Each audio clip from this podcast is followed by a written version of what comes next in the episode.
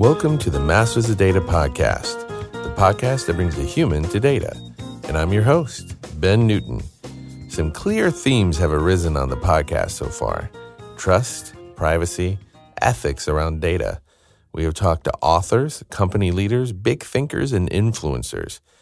Bill Mew was a guest in June of 2018 talking to us about data privacy and the European General Data Protection Regulation, or GDPR.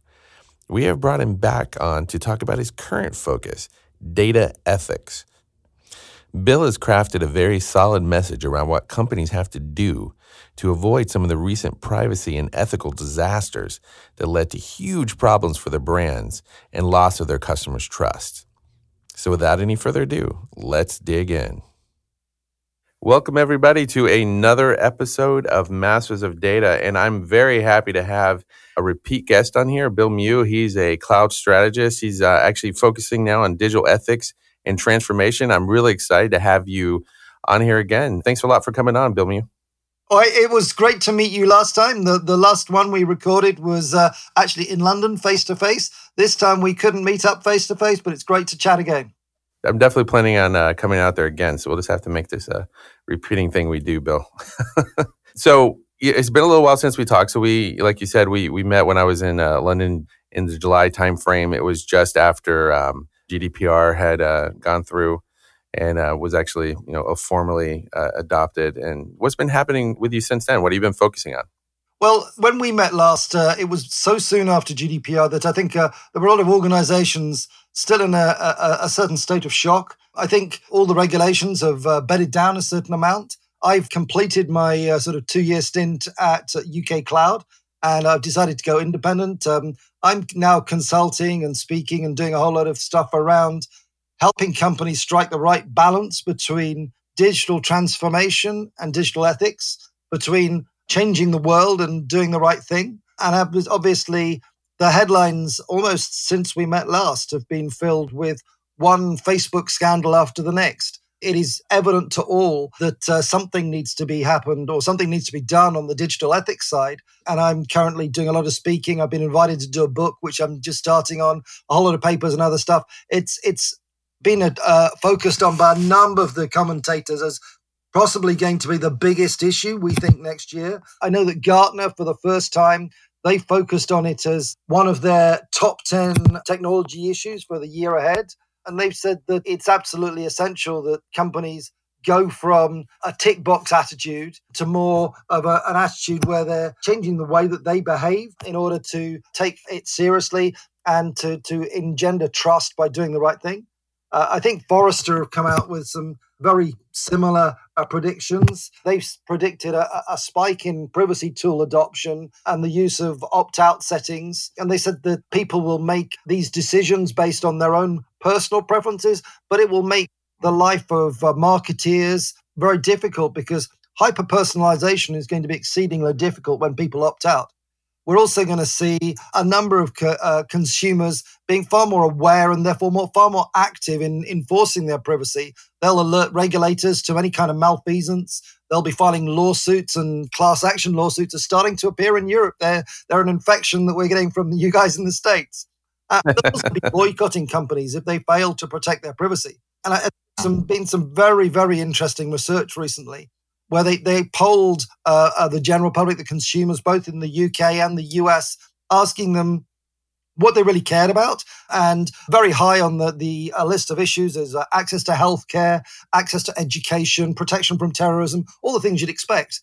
But then you say, well, those are the kind of things you expect the government to deal with. What is it that you expect from companies and from brands? And in the past, it's been things like diversity or sustainability or other worthy issues issues has jumped straight to number one in the charts, and it's data security and privacy. And we've never seen wow. before, and it is now the number one issue. So if you're a company out there, and I'm not just talking about tech firms here, I'm talking about any company out there, and we've just seen the only in the last few days the the big issue with Marriott hotels, um, and it goes to show it's not just the tech firms that need to be data ethics aware. It's any company out there that's processing data, any company that uh, could have an issue, and that's almost all of them. And therefore, you need to take that really seriously. So, I think for the very first time, we're seeing a single issue not only be the lead brand attribute, so that the, ultimately you want to be a trusted brand, you want to be perceived by your customers as taking a stand and being trustworthy with their data. But at the same time, that could turn on the flip of a coin if you have an incident and all of a sudden data security could be the, the one issue uh, causing the greatest risk and threat to you. So it is the first time that we've ever seen a single issue be both the leading brand attribute and the leading brand risk at the same time. Know, it's, it's, it's fascinating, but and what do you think is is changed? Because I'm, I'm, definitely seeing a lot of that same change in the conversations I'm having. Uh, you know, a lot of different places. But what do you think has changed? I think previously, and this may have been naivety on all our parts, but we just trusted technology. We trusted that it would work. We trusted that wherever the data went, it would be held securely and, and it would be used ethically and responsibly. In hindsight, you may say, well, that was incredibly naive of us. But we all woke up. We've seen the, the Cambridge Analytica situation. We've seen big companies like Marriott uh, fall over their feet. We've seen all sorts of things. And it, it's brought home to us that actually we shouldn't be resting on our We shouldn't be just accepting that um, our data is being shared and taking it for granted. And under GDPR, we have the rights now to have our records removed. We have the right to privacy. We have the right to be removed and forgotten. And people are going to be exercising those rights. And they're also going to be coming out and really punishing companies that, that don't get this kind of thing right. And and what do you and what do you think there is in particular with the average users? Because I can see how the GDPR regulations is, is itself, you know, generate a lot more awareness at the um, the corporate level, perhaps. But you know, for just your your average person on the street, you know, why why do you think they're more aware of it now? Have there particular things you think have happened, or is it just a natural evolution of the technology? Um, I, I, think things have moved on. It's not only the level of awareness and the ways that companies using data. It's actually the fact that most companies don't really have a handle on their data. Um, we've seen a, a migration to the cloud at the same time as we're seeing an exponential rise in data. And this actually causes an enormous risk. When people talk about moving to the cloud, then normally their focus is on the applications and they look at all the different applications and they look at which ones uh, uh, uh, are right to go cloud native and to be developed in that in, environment or, or re-engineered to, to get to be hosted in a cloud native environment. They look at which ones are virtualized and can be hosted quite easily in that manner, and they look at which ones possibly aren't sort of cloud ready. And the most of the focus in the sort of migration strategy is looking at the different workloads and the different applications.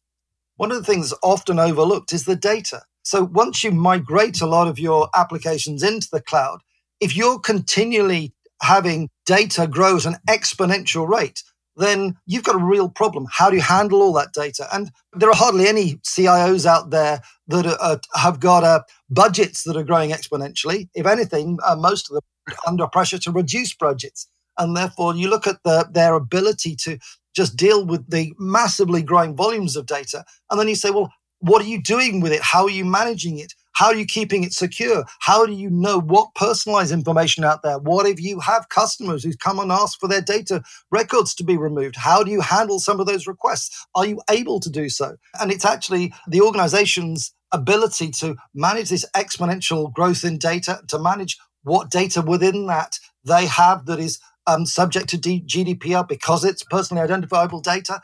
It's a real challenge for organizations out there.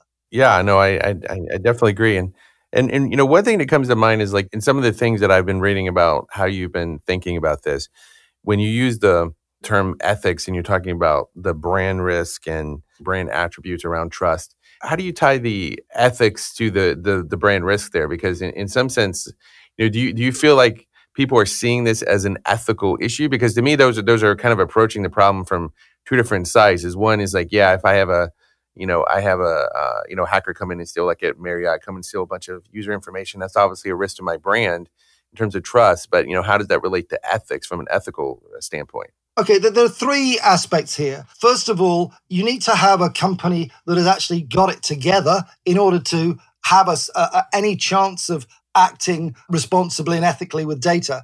And actually, this uh, uh requires an alignment of functions that haven't traditionally worked together in any organization, you have a, the chief marketing officer who owns the brand. He will be the person who is responsible, possibly through his PR department, of having a crisis management plan if, if things go wrong and there's a big data leak. But at the same time, he will also, in his, in his marketing department, be wanting to look at customer data, to do some sort of predictive analysis, to use the data to its best extent to do the sort of analytics that provide data insights. Then you have the CIO. Now, the CIO will have the, the application and the data management headaches, but he will also have the information security strategy. And that information security strategy won't necessarily be aligned with the crisis management plan. And then you have a third group. You have the chief risk officer, and they're very much focused on compliance. They will have the, the privacy impact assessment, and they will be ensuring that, that we're ticking every single box on that particular side. But obviously, they have potentially a third different plan, and the privacy impact assessment isn't necessarily aligned with the information security strategy or the crisis management plan. And actually, to be in a position to actually deal effectively and ethically with your data, you need to have those three aligned. And this is important in order for companies to be on the front foot. And then the second aspect is, well, when things are going well and, and we're not having an issue on our door at this very moment in time, we want to think about, well, what is our ethical position on use of data? What information do we want? How do we want to explain to our customers what we're doing with it? What are the measures that we take? What is the actual culture within the, the, the company about how we treat customer data? Um, and this is becoming increasingly important because in order to be a trusted brand for people to actually want to do business with you, you actually need to sort of demonstrate the sort of ethical behavior that in, engenders that kind of trust. And it has to be cultural, it has to be widespread throughout the company because there have been various different interesting case law uh, uh that, has, that has come out in recent times. In the UK, there's a supermarket chain called Morrisons and one employee within Morrisons posted the personal data of 100,000 employees online. There was a big stink about this. But it, what was uh, most interesting was the fact in the past, a company could not be held criminally liable for the criminal actions of its employees, something called vicarious liability. But in this instance, the judge ruled that because Morrisons had put this employee in a position of authority and trust and had he, he had access to that data, they were liable. And this opens a whole new door so that Morrisons then needs to compensate the 100,000 employees for the criminal actions of one of its employees. And it's not just that, we're also seeing class action suits. In France, we've had a massive class action suit that's been posted by the French Internet Society. They're trying to get 100 million users together to post a challenge in the courts with Facebook. We're also seeing a shareholder action. If, if a company doesn't respond quickly or doesn't act responsibly with its data, the shareholders will take action. And in 2016, we didn't see a single shareholder lawsuit around data security. I think we saw nine in 2017. And in 2018, we're already seeing that takeoff. So it is very much a trend. There are all sort of uh, legal aspects there, but then it goes beyond that. There's the regulator. We've got GDPR now in Europe, and very soon we are likely to have some form of regulations in the US at a federal level. It's not so long ago that companies were saying this will never happen. Their tune has changed. They're saying, well, this is how it could happen. And, and they're all trying to actually sort of influence what comes to the fore in terms of federal regulation, but most people now see it coming. And then beyond that, it, there could be fines. They could even remove, and under GDPR, they can do this. They can remove your right to process data, and that would bring your company to a complete standstill overnight. And then beyond that, wow. the law or the regulation, there's the brand aspect. I mean, look at how tarnished brands can be. Just speak to Equifax. Look at the guys at Marriott right now. Every single aspect here has to be taken into consideration. So when you do this kind of thing, it's important that we focus not only on what happens when things go right, but you need to be ready for when things go wrong. So, in terms of when things go wrong, the, the crisis management plan needs to come to the fore. It needs to be aligned in advance with things like your information security strategy and your privacy impact assessment, but also you need to think about it in a different way than companies have in the past. Traditionally, crisis management is all around containment. and your strategist will come in from some crisis management plan or your possibly your your own PR department if you don't have a crisis management agency and they will seek to contain an issue to sort of hush it up as much as possible to make sure that you're handling and controlling the message that used to be okay with normal crisis situations but it, with regulations like GDPR it actually mandates that you have to make prompt disclosure to the regulatory authorities and to the impacted customers. And therefore, sort of containing the issue or hushing up is, is no longer an option. In terms of controlling the message, if you've had a major breach, and the, the guys at Marriott are probably working overtime at the moment on, on the situation there, you're going to have real trouble sort of countering the sort of level of hysteria and misinformation that you're going to see in the press. And this will be at a time when your credibility and your ability to sort of hold the line on, on that sort of media uh, speculation is at its lowest ebb. Uh, your, your credibility will be particularly low at this point in time. And that is where we're recommending that you need to work with influencers out there who can help you get your message across, who can help you counter some of the hysteria, who can help you uh, um, counter some of the misinformation, because you're going to have your work cut out. And the threat here from the legal side, from the regulatory side, and from being tried in the press and all the hysteria and misinformation that could occur is massive. And this is something that is a threat to any organization. We're just not talking tech firms here. We're talking like Marriott, we're talking about Equifax, we're talking any company that handles data. It could happen to you.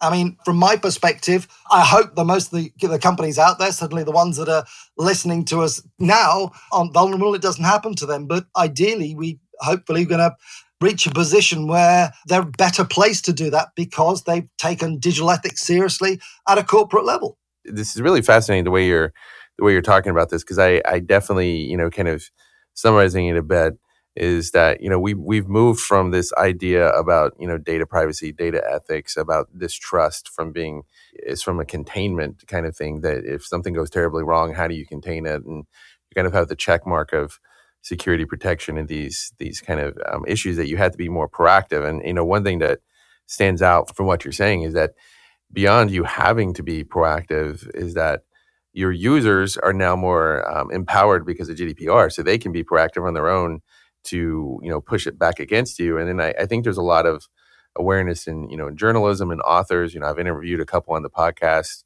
Uh, you know, like Cathy O'Neil with her book um, "Weapons of Math Destruction," and there's a couple more out there like that that they're actually pushing back on the companies about how you're using their data. So even if you think you're maintaining and keeping the the ship level, people will push back against you. So you, in some sense, you you have to assume these things are going to happen, and you have to prepare for them, right? Yeah, any kind of malfeasance is going to be uh, punished exceedingly harshly by consumers. The awareness is now that much higher. Their propensity to actually act is higher. They're going to be alerting regulators immediately to malfeasance, anything they see. I've talked about some of the class action lawsuits, not just from users, but from shareholders. And then there is the, the brand loyalty. There's been research coming out that's saying that more than half of customers would abandon a brand if, if they didn't if they felt that there'd been any type of breach or that their that their data had been mishandled in any way and a, a, a significant portion would go further than that and actually consider taking legal action so I think we're going to start to see consumers become privacy enforcers in their own right. Right, right. No, that makes sense. You know, and, and one thing that uh, stands out too, actually, just uh, had a conversation uh, recently with one of the founders of Samsung SmartThings, and so they make home automation. And one thing that he he that struck me the way he was talking about this is he he talked about establishing trust, and it, and it to that point, like they started out early on like this. They build a community where the the users feel involved, and, and maybe that was one thing that you know stands out to me about the companies that do this well and the companies that don't. It's like, do you feel like you're you're an object of their you know data ethics plan or whatever it is or do you feel like you're a participant? Because if the users feel like they actually have some insight if they actually have some involvement there's a community voice there. It feels like in their case that their their users feel pretty empowered and they feel pretty happy with what's going on. Whereas if you think some other situations some of the high profile ones like like Facebook even though it's it's a community itself you don't feel like you were actually a participant in how your data was going to be used until very recently. I mean does that does that sound right to you part of it is is that level of engagement, but also it's taking a visible stand, if if the way in which you ask permission, the way in which you act, and the sort of corporate culture around the use of data is very evident, then people will actually sit up and say, well, here's a bunch of guys. They're actually taking a visible stand in terms of digital ethics and the way that they treat customers. And they have a totally different orientation towards you than they will to people who, who don't act in that manner. And it's going to be a source of competitive differentiation. And we've already seen a level of backlash, certainly in Europe, against some of the, the global brands because there is a, a, lack of trust at this moment in time. And some of these large brands are going to have a battle getting back the sort of a level of trust that they've lost. And I think Facebook in particular has got a massive uphill battle. Yeah, you know that makes it. You know, and for some reason, this this actually reminds me. You think this is has uh, any sort of parallels with some of the things we've seen around food quality and around you know organic versus not organic foods, where there, there's a sense that people wanted to know the origin of their food and they cared and they wanted the labeling and they got involved and there was a lot of community in, involvement in that. It seems like to some extent we're seeing that with the, with our data too right now. Absolutely. And, and people wouldn't necessarily a short while ago have cared what was happening with their data because that level of awareness simply didn't exist. And therefore, back to the sort of naivety scenario that, that used to exist where you trusted technology, you trusted it would work, you trusted data would be held safely somewhere and that it would be used ethically. That naivety has vanished. And it's a bit like after you have a food scare, and in, in the UK, we had BSE with um, uh, British beef. It led to a heightened period of awareness amongst consumers about the, the food chain. And I think we're seeing that now in the sort of data management food chain, if you like.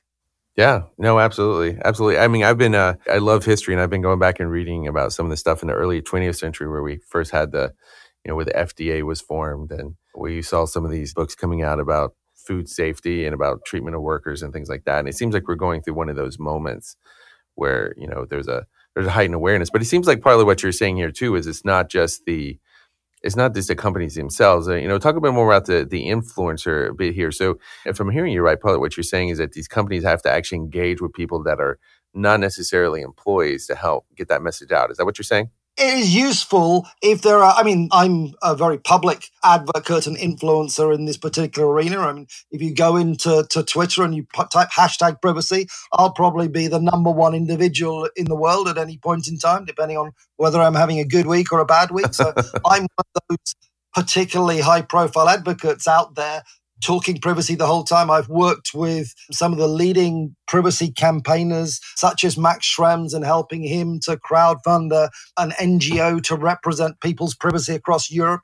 And I've worked with some of the leading cloud firms in this country who have sort of provided particularly secure data sovereign services to differentiate themselves against some of the, the global players. So I would be one of those. And there are a number of influencers out there who are well known around either security or privacy. Those are the type of people, possibly also journalists and analysts, that you need to have an existing relationship with long before things go wrong, such that if and when they do go wrong, and your credibility is, is at its lowest ebb, you're able to brief them, you're able to explain to them the real situation to get through the hype and some of the misinformation and hope that they can actually, using their authority in the market and their credibility in this particular space, talk rationally about what is really happening to, to cut through that hype and that misinformation. But this is the these relationships with these type of people is some, not something that you can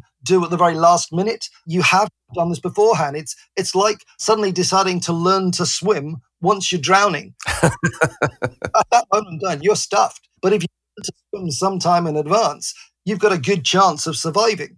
In the same instance, you need to be able to work with influencers to brief them to about your data ethics standards such that when things go wrong, you have an existing relationship with them. You can sort of call out to them and say, look, this is misinformation. This is hysteria. You're a responsible journalist. You're a responsible analyst. You're a responsible privacy influencer. Help us put the record straight. And actually, that is the way I, I think the companies are going to need to go because the whole traditional crisis management orientation around containment simply isn't going to work uh, in this day and age.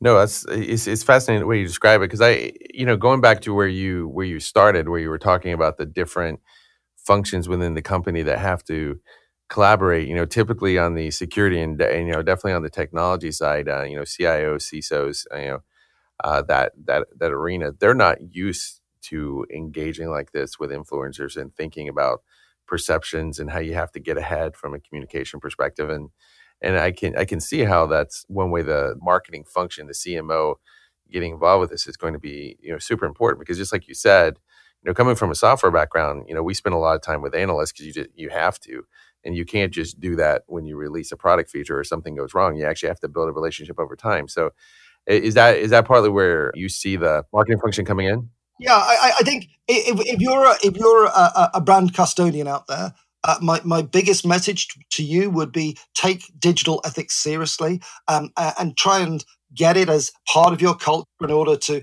establish yourself as a trusted brand because actually that will differentiate you in the market. That will be a competitive advantage but also you need to have the alignment between your crisis management plan, then also uh, the guys in the CIO department and, and what they're doing about information security management, and also the, the chief risk officer or, or the compliance group around their privacy impact assessment to make sure those are aligned.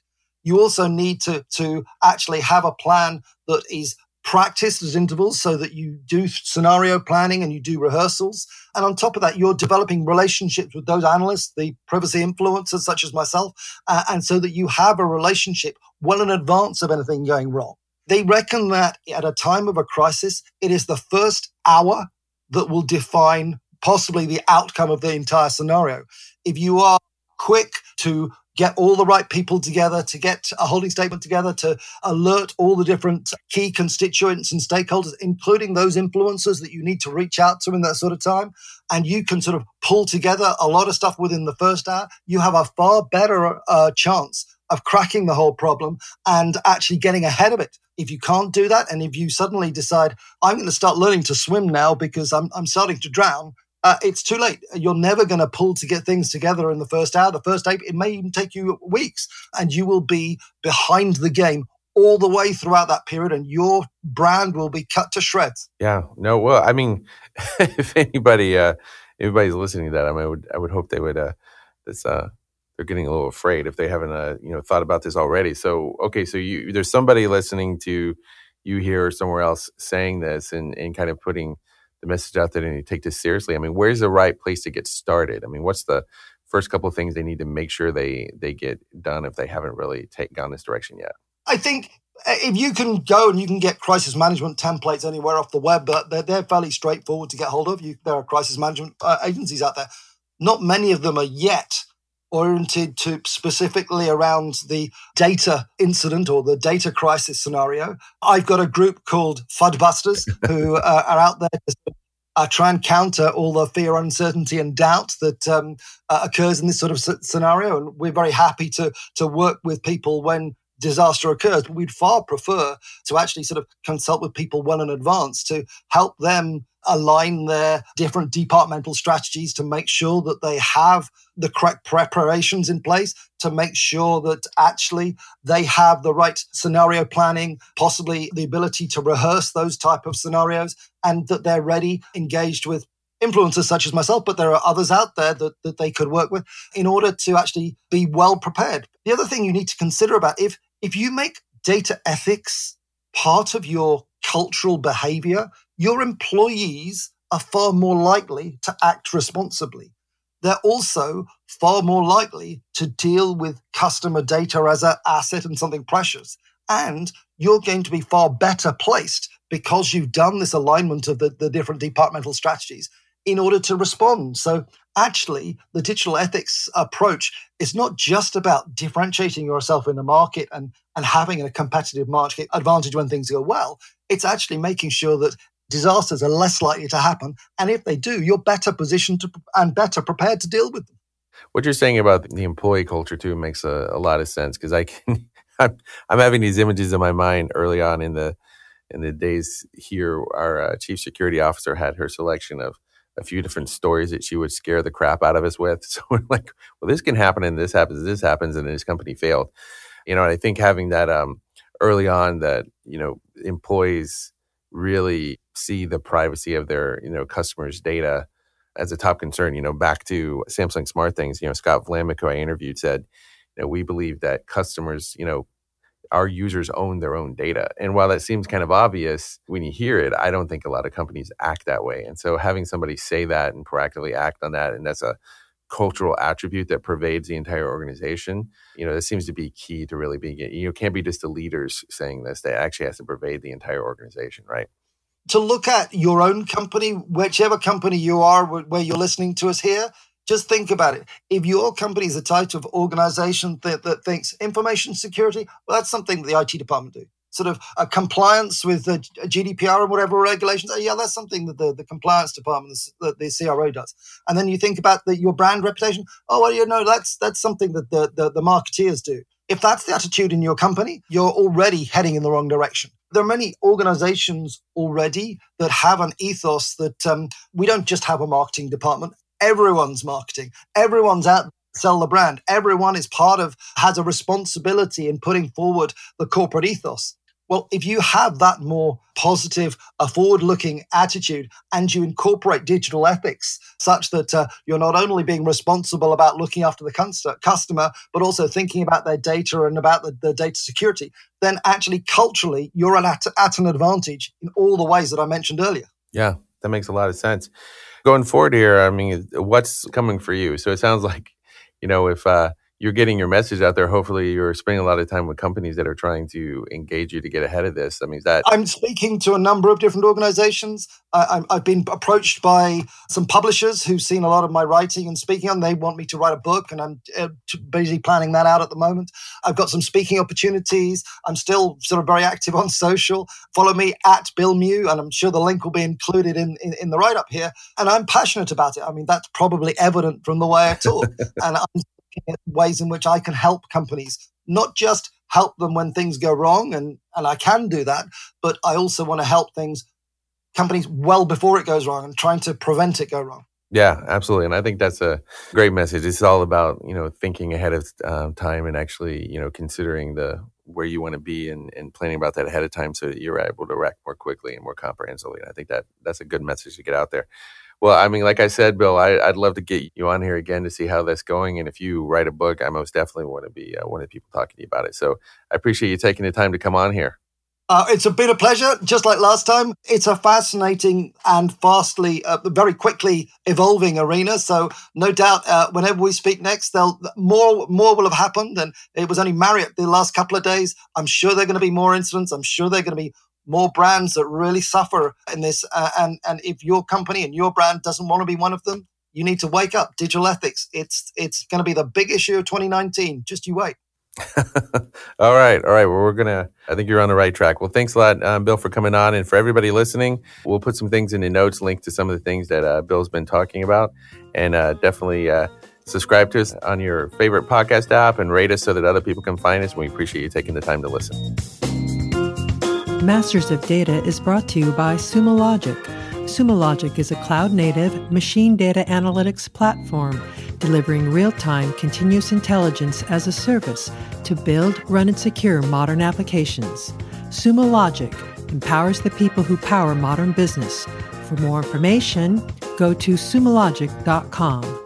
For more on Masters of Data, go to mastersofdata.com and subscribe and spread the word by rating us on iTunes or your favorite podcast app.